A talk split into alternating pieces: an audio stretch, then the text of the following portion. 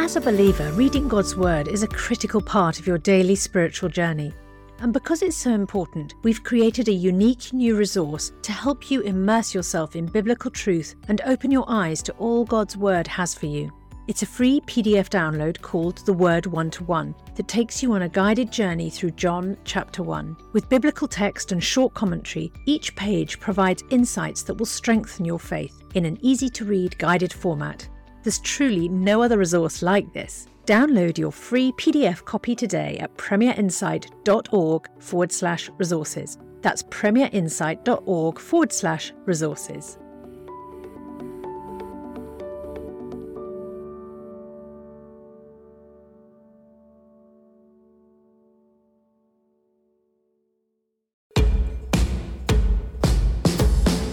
Understand, defend, and share your faith with confidence. This is Unapologetic from Premier Unbelievable. Hello there, welcome back. Want to be more confident in your faith? I've got the show for you right here. Bite-sized conversations every week with me, Justin Brierley, speaking to some brilliant people about their faith journeys. And a really interesting one for you today. Dr. John D. Wise is my guest. He's known online as The Christian Atheist. He runs a podcast of the same name, and he underwent a remarkable conversion to Christianity after 25 years as an atheist philosophy professor. And in part one of our conversation today, he describes the journey that took him to the brink of conversion. Links to John's podcast are with today's show as well. But quick shout out to Requiel, who says great stuff about this new podcast. Helps me to understand and articulate what I believe. Thanks for leaving a rating and a review of the podcast. And if you're able to do that, it helps others to discover the show too. And for loads more content from Premier Unbelievable, ways to support this growing apologetics and theology ministry, do head to our website, premierunbelievable.com. Again, the links to that are with today's show.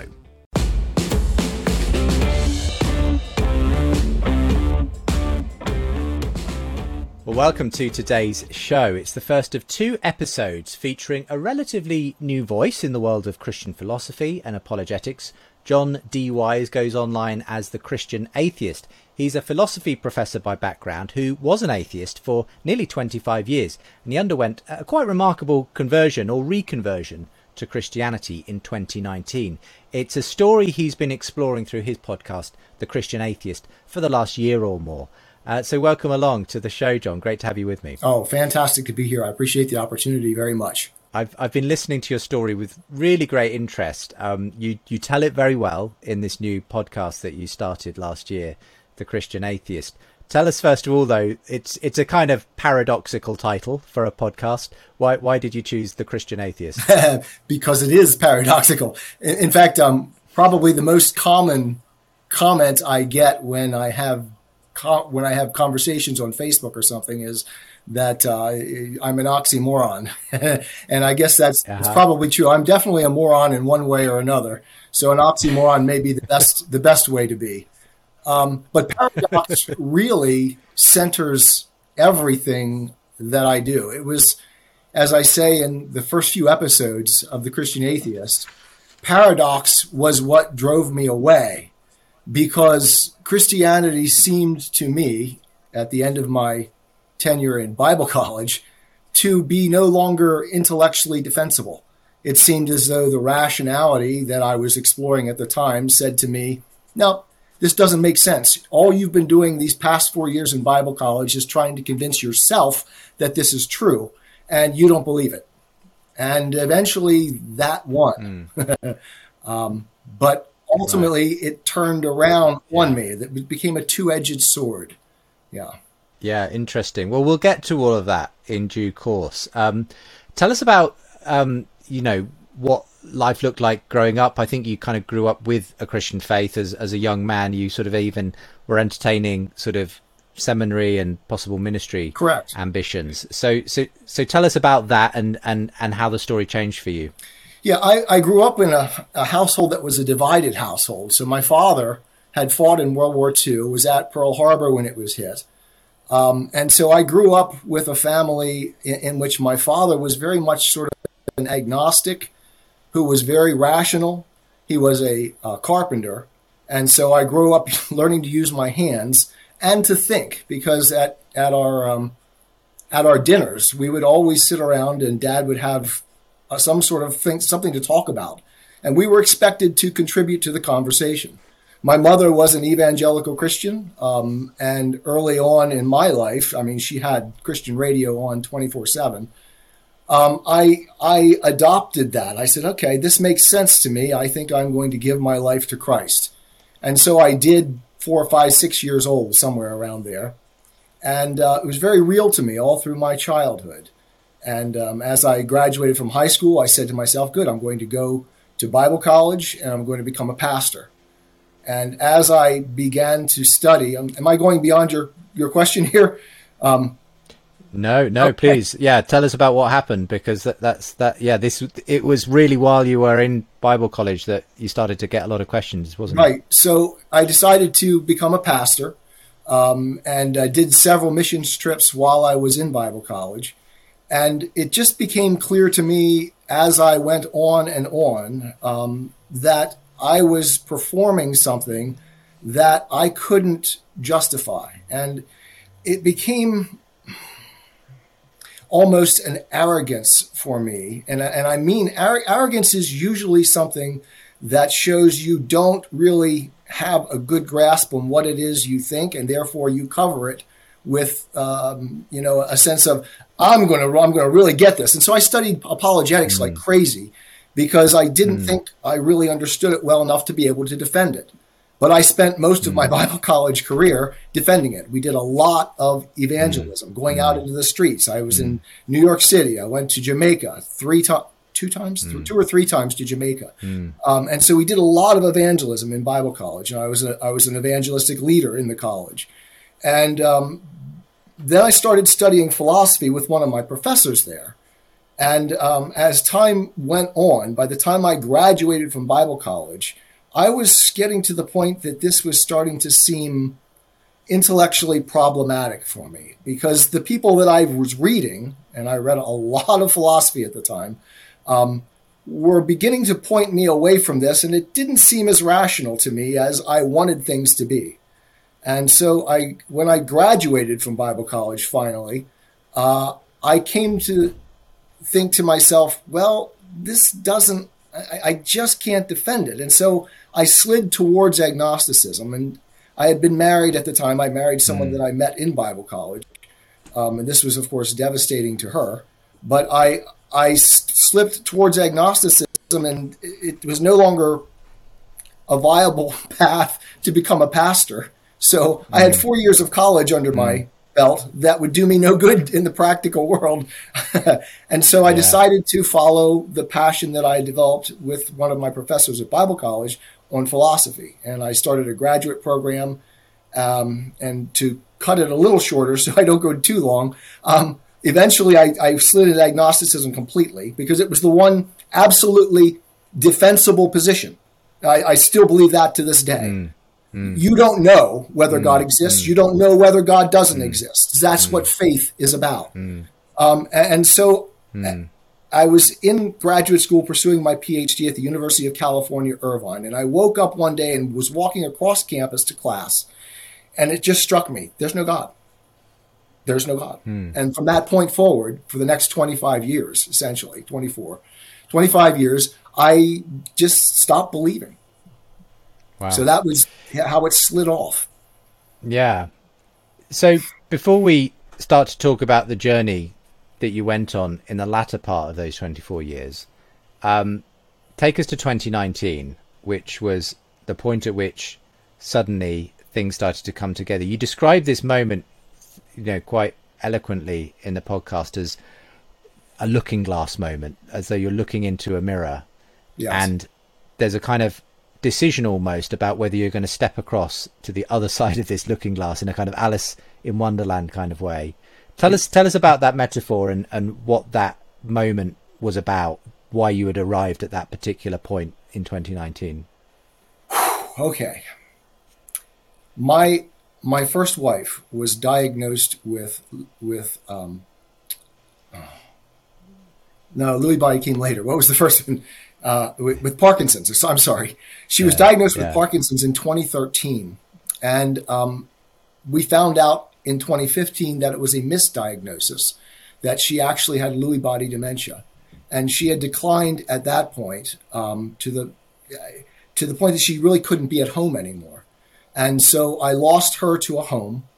And then the next 4 years, excuse my language, was hell. It was traveling back and forth, spending as much time as I could there with her. We had adopted a daughter in 2011, and it was just brutal to try to get through this. And it was a difficult marriage in itself. So adding that on top of it at the end, it was hard to maintain my job. I had stopped teaching back in 2013 when she was diagnosed, and I became an auto mechanic, so I could be home and still do the things I needed to do. But I was beginning to get to the point where that was closing down too on me, and everything was starting to fall apart. And then my wife eventually in 2019, in February of 2019, died. And during the 5 years before, my wife and I had started going to a local church because my wife was still a Christian, and I supported that and had no problem with it. So I continued to go to church with her there, and she made me promise that I would continue to raise our daughter in the church. And so I continued at church. And one day, a woman came in who had a husband who was going through cancer, and I offered to take him to one of his final treatments. And this woman and I became very close friends because we were going through exactly the same thing, losing our spouses at the same time. And so for the next, what was that, 2017, Jenny? So I got in 2017. For the next 2.5 years, we were texting a lot, just as friends, and sharing the things that we were going through. And quickly, she became probably the best friend I've ever had in my life, but nothing more. That's all it was. But she was a Christian and, a full member of the church. And so I knew it could never be anything more than that. I grew up in a Christian home. I knew that unequally yoked is something that could never happen. And therefore, she was not, for me, something that I would allow myself to think of as any more than just a friend. Unfortunately, things don't always work out the way we plan in our minds. And Jenny became an ideal for me. She became kind of the woman that I had never had in my married life. I saw the devotion that she had to her kids as she lost her husband. I saw the strength and the power that she had in Christ and holding on to that through everything. And in that, I saw my own failures and weaknesses. So she became, for me, a looking glass, a mirror, that held up to me my own inadequacies and failures. When my wife died, I started trying to think, okay, I don't want to be alone the rest of my life. I joined a dating site. That may seem really sudden, but I mean, I'd spent 5 years without my wife in the home. So anyway, it was what it was. I did what I did. I'm not real proud of it now, but I was looking for someone. I needed someone. And as time passed, every woman I would look at, every woman I would correspond with wasn't Jenny. And it became clear that what I really, really wanted, and of course Jenny had no idea at this point, I had done almost everything to push her away. If you hear her side of the story, she's like, this guy, he has absolutely nothing to do with me other than to text once in a while. And that was never true because I was always fascinated with her and thrilled with her. But eventually it got to the point in July of 2019 that she was talking about some of the difficulties in her life. And I said, well, then you should marry me. And she looked at me and she said, you know what, John, if you were a Christian now, I would marry you tomorrow. And that devastated me because now I felt, and you have to know the overweening superego with which I deal. I felt now I had trapped her in a situation where we both had acknowledged something that is dangerous for both of us. And and I saw it as a trap, not a trap, something that I needed to fight and overcome. But what could I do? I had no idea what I could do. You're listening to Unapologetic from Premier Unbelievable.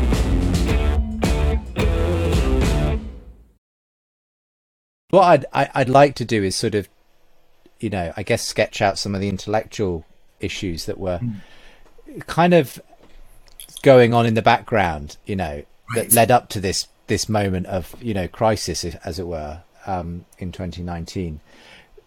It's interesting the way you describe it in the podcast that you you kind of made this conscious decision for agnosticism, but then, you know, ended up kind of thinking of yourself as an atheist ultimately. And I think you kind of came to see actually that generally life is not a faith-free place. In fact, even in the secular world and academy, there were people who were committed to essentially faith positions, even if they weren't typically religious ones. And you tell us about that experience. What were you seeing that was kind of making you realize that, yeah, people weren't simply logical, you know, rational creatures, that we all have our biases in one way or another?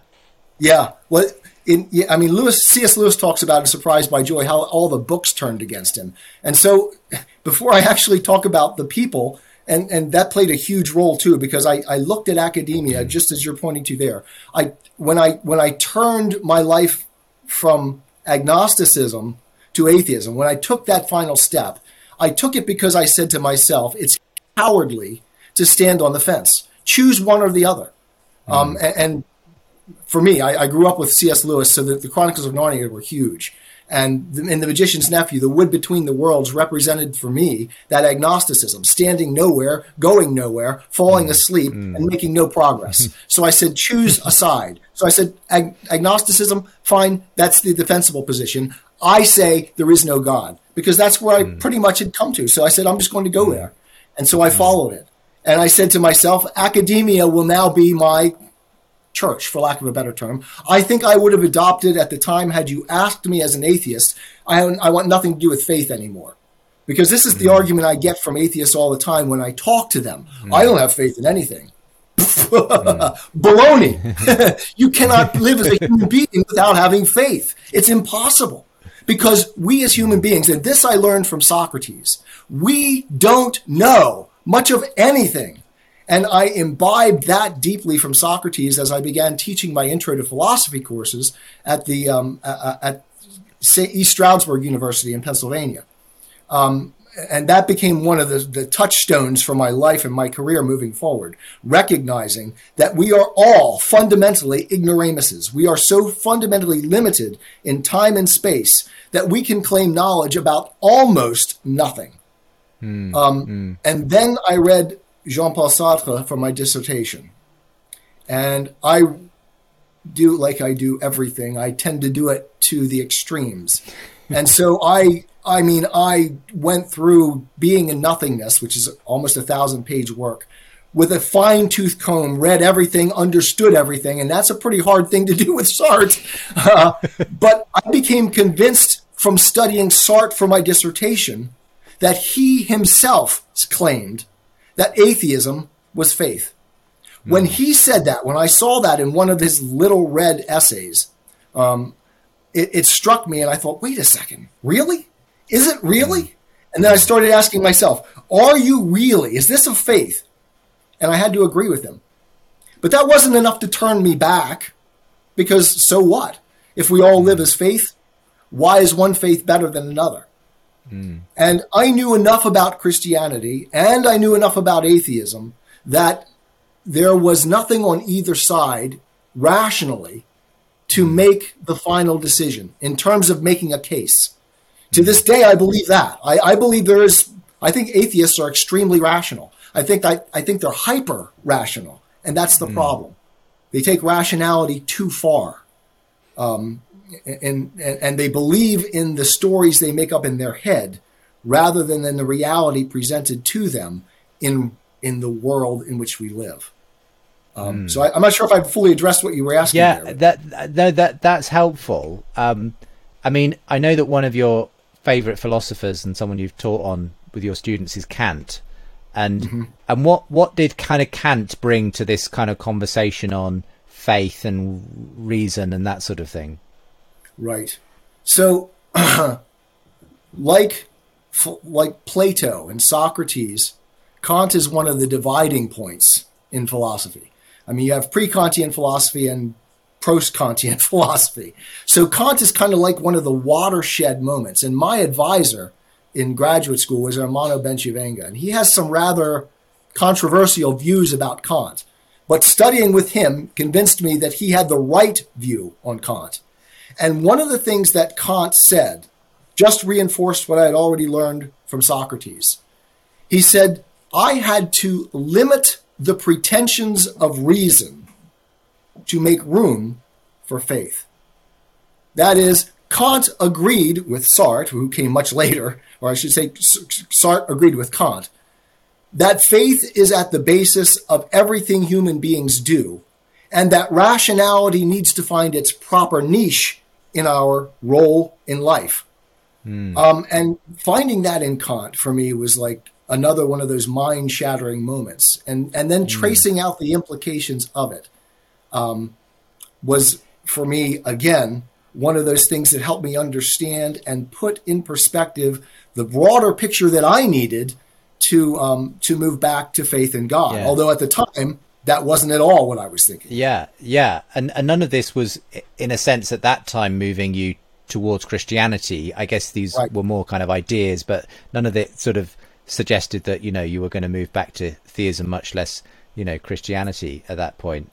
I mean, it's interesting, though, just sticking with this thing about reason and faith, and I think you've been quite influenced by Jonathan Haidt, the psychologist, and he's got this interesting analogy, hasn't he, about the elephant and the rider, and the fact that a lot of the time people go around thinking that their reason is kind of driving, you know, their decisions and, you know, the things they choose to do. And I think that's the kind of the way that maybe a lot of atheists think about things. You know, I'm just following my reason, you know, just following the evidence and so on. But Haidt, I think, interestingly points out that actually a lot of the time we're using our reason simply to support what it is we actually already believe, that the elephant under us that's actually taking us in the direction that it's deciding. Right.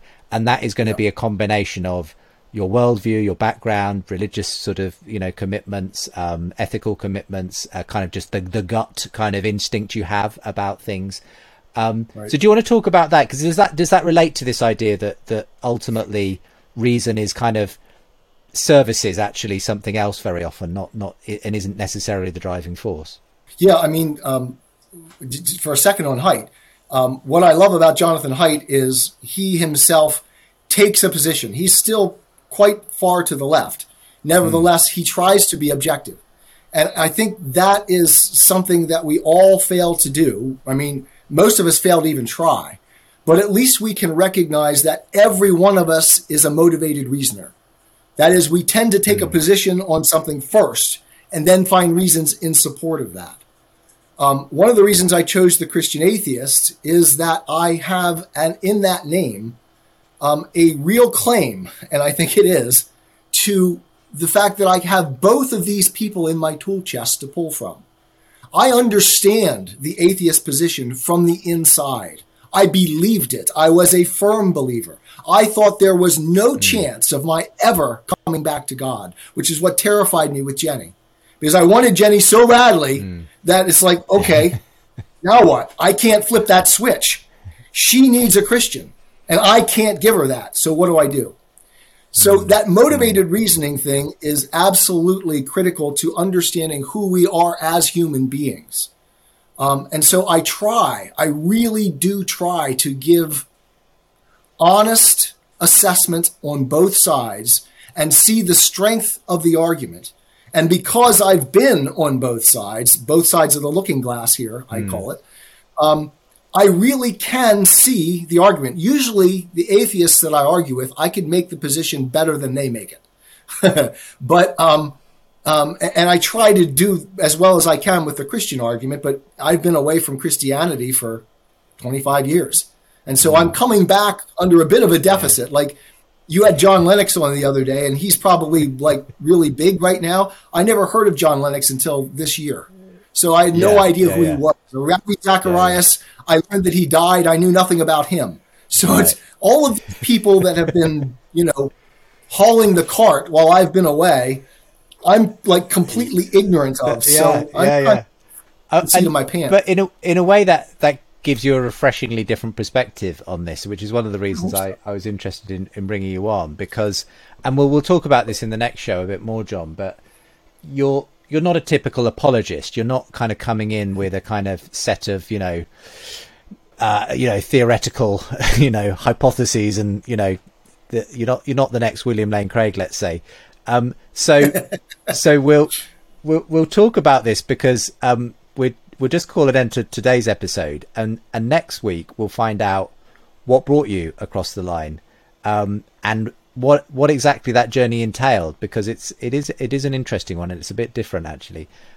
So thank you for joining me on this week's episode, and do come back again next week to hear more of John's story, The Christian Atheist, and why, after nearly 25 years as an atheist professor of philosophy, he found God again in 2019. Do join us again next time. For now, thank you very much, John, for being my guest. Thanks for having me. Thanks for being with me for this week's edition of Unapologetic, and the links to John's Christian Atheist podcast are also with today's show. Don't forget to share this podcast with others, rate and review us wherever you're listening. It helps others to discover the show too. And for more from Unapologetic and Premier Unbelievable, go to our website, premierunbelievable.com. See you next time. You've been listening to Unapologetic. For more shows, resources, and our newsletter, visit premierunbelievable.com.